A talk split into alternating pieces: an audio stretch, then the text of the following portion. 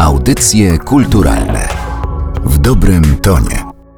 To są audycje kulturalne, podcast Narodowego Centrum Kultury przy mikrofonie Aleksandra Galant. Etnomuzykologia. Czy to jest termin, który coś wam mówi? Zapewne ten przedrostek etno nasuwa pewne konkretne skojarzenia. Pewnie z ludowością, z takimi elementami kultury tradycyjnej.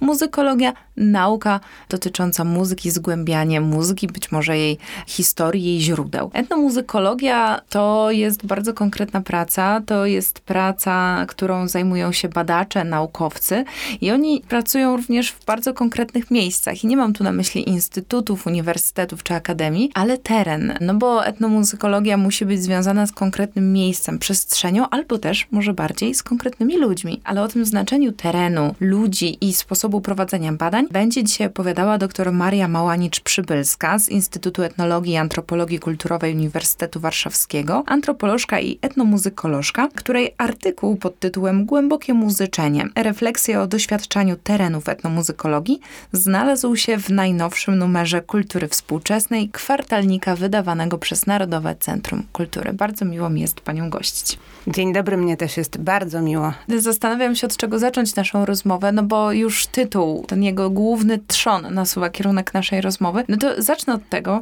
czym jest muzyczenie i dlaczego nie jest to muzykowanie, dlaczego to nie jest uprawianie muzyki, czym muzyczenie się od tego wszystkiego, co już nam się trochę w języku osłuchało, różni? Oj, postawiła pani bardzo trudne pytanie, bo właściwie to muzyczenie i to głębokie muzyczenie jest taką moją propozycją metodologiczną dla kierowaną do badaczy, poprzez którą staram się zachęcać i pokazywać, w jaki sposób można badać muzykę poprzez jej doświadczanie. To brzmi bardzo tajemniczo, może nieco enigmatycznie, więc zacznę od początku. Tak jak pani słusznie powiedziała, jestem przede wszystkim antropolożką, chociaż studiowałam także i mam wykształcenie muzykologiczne i lubię się nazywać antropolożką muzyki, dlatego że bardzo dużo moich badań skupia się na doświadczaniu muzyki jako tego szczególnego, intencjonalnego dźwięku, który jest wytwarzany przez ludzi z jakichś konkretnych powodów, dla jakichś konkretnych potrzeb. Więc większość moich badań dotyczy właśnie przestrzeni i sfer muzycznych, chociaż tak stricte etnomuzykolożką chyba nie jestem. Natomiast mam bardzo bliskie kontakty z muzykologami i tak sobie pomyślałam, że połączenie tych dwóch perspektyw, tej antropologicznej i tej muzykologicznej, może być bardzo interesujące i w związku z tym próbowałam przełożyć różne takie pomysły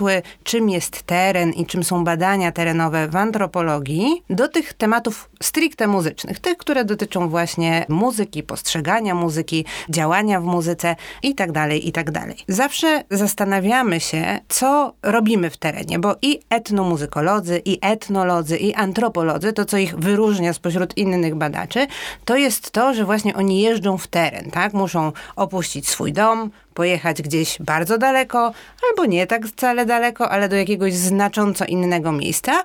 No i muszą spróbować tam badać. Antropolodzy oczywiście badają bardzo różne rzeczy, a etnomuzykolodzy głównie muzykę w tym innym miejscu. No i co w tym innym miejscu ci etnobadacze robią? No oczywiście powinni obserwować, czyli patrzeć i powinni słuchać, szczególnie etnomuzykolodzy powinni słuchać. Ja tymczasem tutaj postuluję, że oprócz tego wszystkiego, bez względu na to, jakie badania robimy, powinniśmy próbować doświadczać sytuacji społecznych, w których ta muzyka się wydarza. To znaczy, oczywiście, słuchać też i tego, co ludzie mówią, i słuchać muzyki. Etnomuzykolodzy bardzo często nagrywają też tę muzykę, potem ją analizują. Natomiast wydaje mi się, że bardzo często te prawdziwe znaczenia dotyczące muzyki objawiają się właśnie w jej działaniu, to znaczy w tych sytuacjach społecznych, w których znajdują się ludzie, jak oni ze sobą są, w jakich sytuacjach słuchają muzyki, śpiewają, grają, tańczą, czemu właśnie taka muzyka brzmi tu i teraz. Żeby to jakoś lepiej zobrazować, pożyczyłam sobie taki termin od nowozelandzkiego filozofa i muzyka, praktyka, Christophera Smola, który uważał, że słowo muzyka powinno być traktowane jako czasownik. On używał sformułowania to music, albo musicking i uważał, że to to music albo musicking to jest takie doświadczanie muzyki na jakimkolwiek poziomie uważności. Więc nie tylko granie, nie tylko słuchanie, ale nawet nucenie sobie e, melodii, kiedy się stoi pod prysznicem, albo denerwowanie się na kogoś, kto za ścianą zbyt głośno słucha tej muzyki. Nawet przechodzenie ulicą obok jakiegoś grajka ulicznego, czy nawet obsługa sceny festiwalowej. To wszystko jest to to music, czy musicking. Czyli to muzyczenie jest sposobem opisu wszystkich możliwych relacji, w jakich możemy pozostawać z muzyką? Owszem, ponieważ to bardzo mi się podoba ta jego metafora, to próbowałam to przetłumaczyć na polski i pewnie najprościej byłoby powiedzieć muzykować. Ale muzykować po polsku to znaczy tak amatorsko wykonywać muzykę dla własnej przyjemności, a to trochę nie o to tutaj chodziło. Dlatego wymyśliłam sobie taki neologizm, muzyczenie. Zobaczymy, czy on się przyjmie, czy się komuś spodoba podoba.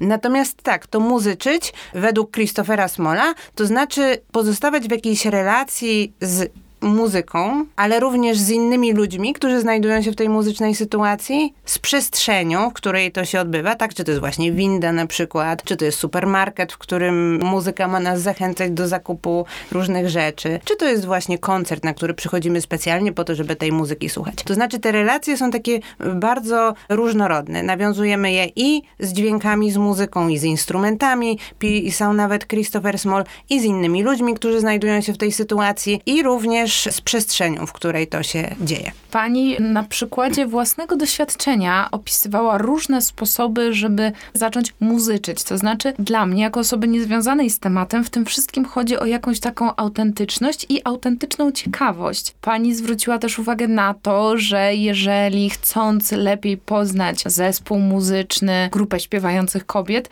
będziemy udawać, będziemy się pod kogoś podszywać, albo nasze intencje nie będą do końca uczciwe, to zostanie od razu zdemaskowane zdemaskowane i to badanie no, w pewnym sensie będzie trochę do kosza. Oczywiście, jeżeli idziemy na przykład na jakiś festiwal i stoimy z boku i po prostu obserwujemy, co tam się dzieje, to my nikogo nie udajemy, tak? Jesteśmy badaczem, który stoi z boku i sobie patrzy. Natomiast moim zdaniem, jeżeli zaangażujemy się w tą sytuację, to możemy wtedy dotrzeć do zupełnie innych sensów i znaczeń tej całej sytuacji muzycznej. Oczywiście to, o czym pisał Christopher Small, czyli to musicking, to muzyczenie, ono nie tylko badaczom się przytrafia, tak? Ono się przytrafi każdemu jeżeli wejdzie pani do samochodu i puści sobie radio, to też będzie pani według Smola muzyczyć. Tylko chodzi o to, że to moje muzyczenie nazwałam głębokim, dlatego że chciałabym, żeby ono było celowe, intencjonalne. To znaczy, żeby badacz lub badaczka bardzo intencjonalnie, celowo próbowali zaangażować się w jakąś sytuację społeczną, w której ta muzyka jest ważna. I kiedy to zrobimy, to moim zdaniem możemy dotrzeć do różnych takich znaczeń czy sensów, które objawiają się, czy pokazują w tej sytuacji muzycznej, które nie byłyby dostępne, gdybyśmy tylko się jej przyglądali, albo gdybyśmy na przykład tylko rozmawiali z ludźmi o tym, co tam się wydarzyło, albo gdybyśmy tylko nagrywali muzykę, tak? Bo to są takie najbardziej oczywiste rzeczy, które badacz lub badaczka mogą robić w terenie, czyli obserwować, rozmawiać z ludźmi o tym, co się stało i nagrywać dźwięki. Więc wydaje mi się, że kiedy się zaangażujemy, kiedy spróbujemy być częścią tej sytuacji, to wtedy możemy dotrzeć do zupełnie innych znaczeń. No i oczywiście to nie zawsze jest możliwe, bo nie mogę teraz na przykład zostać cygańskim trębaczem, bo od razu zostanę zdemaskowana. I to nie chodzi mi o to, żeby tutaj udawać, że jest się kimś, kim się nie jest. Natomiast kiedy jadę na przykład na festiwal serbskich brass bandów, to mogę na takich samych prawach jak wszyscy inni uczestnicy tego festiwalu po prostu brać w nim udział, tak? To znaczy podzielać to społeczne doświadczenie, jakim jest bycie na tym festiwalu, doświadczanie muzyki, tańczenie,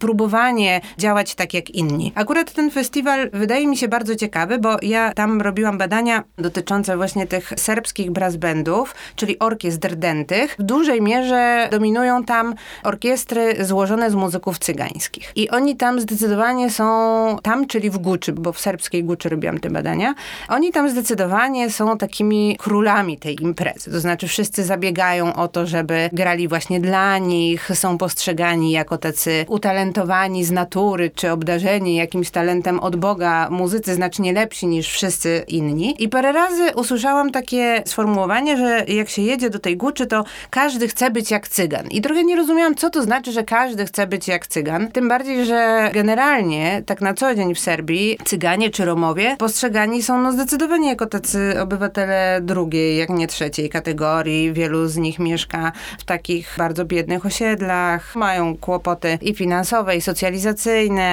i te wszystkie, z którymi w ogóle w Europie, myślę, kojarzymy społeczności romskie. Natomiast jakoś tak przewrotnie i paradoksalnie, kiedy oni zaczynają grać, to nagle stają się nie tymi wyśmiewanymi, poniżanymi Romami, tylko właśnie królami imprezy. I tak jak powiedziałam, często słyszałam, że tam w tej Guczy podczas tego festiwalu chcemy być jak cyganie. Celowo używam tego słowa cyganie, a nie Romowie, bo tak też na przykład polscy uczestnicy tego festiwalu mówili. I taka się zdarzyła tam sytuacja, że całkiem przypadkiem spotkałam pewnego krytyka kulinarnego polskiego, który jak się zorientował, że jestem Polką, to zaprosił mnie i y, moich towarzyszy do swojego stolika. No i w końcu podeszła do nas właśnie romska orkiestra. No i atmosfera robiła się coraz bardziej jakaś taka intensywna i w końcu my wszyscy uczestnicy tej biesiady przy tym stoliku zaczęliśmy rzeczywiście tańczyć do tej muzyki, tańczyć z tymi muzykami. Próbowaliśmy naśladować ich gesty, ruchy,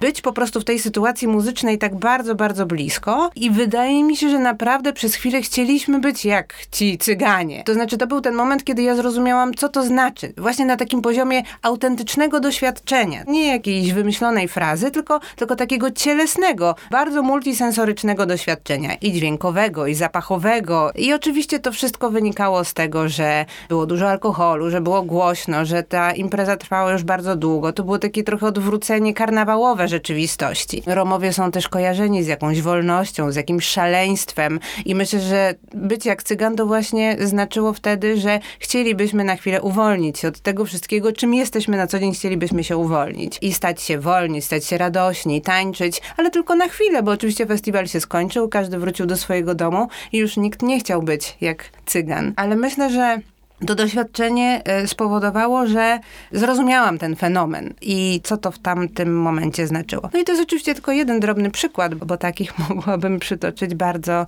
bardzo wiele. Ale generalnie w tym głębokim muzyczeniu chodzi o to, żeby doświadczać społecznej rzeczywistości muzycznej wszystkimi zmysłami, jakie są nam dostępne.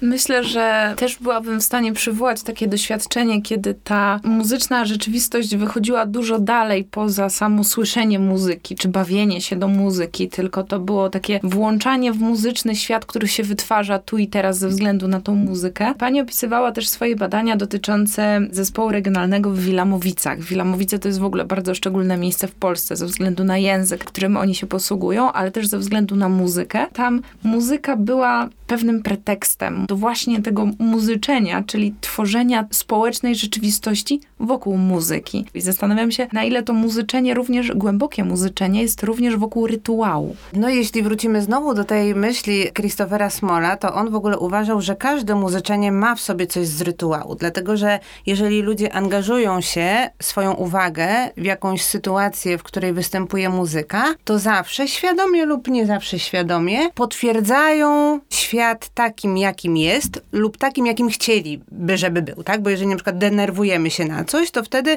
wytwarzamy w sobie takie przeświadczenie, że świat nie do końca jest taki, jakim chcielibyśmy, żeby był. I szczególnie ta rytualna strona takich zdarzeń muzycznych szczególnie mocno objawia się wtedy, kiedy dużo ludzi jest w to zaangażowanych, tak? Bo czy tego chcemy, czy nie, to powstaje pewna rytualna wspólnota. To jest bardzo wyraźnie widoczne na festiwalach, nie tylko zresztą takich folklorystycznych, tylko w ogóle wszystkich. Też często podczas zdarzeń, które nie są stricte muzyczne, ale pojawia się na nich muzyka, to muzyka też pełni taką rolę. Budowanie takiej rytualnej, dźwiękowej wspólnoty, która pokazuje pewne bardzo konkretne, oczywiście też chwilowe, wartości, znaczenia czy postulaty nawet. Natomiast w Wilamowicach to było dosyć dla mnie ciekawe doświadczenie, bo ja tam zaczęłam swoje badania zdecydowanie od rozmów z ludźmi. To znaczy bardzo dużo rozmawiałam o tym, czym jest ten zespół, bo on jest dla wielu Wilamowian bardzo ważny. Rozmawiałam z liderami zespołu, wiedziałam skąd czerpią swój repertuar, jakie wyjazdy są dla nich ważne, gdzie chcą występować.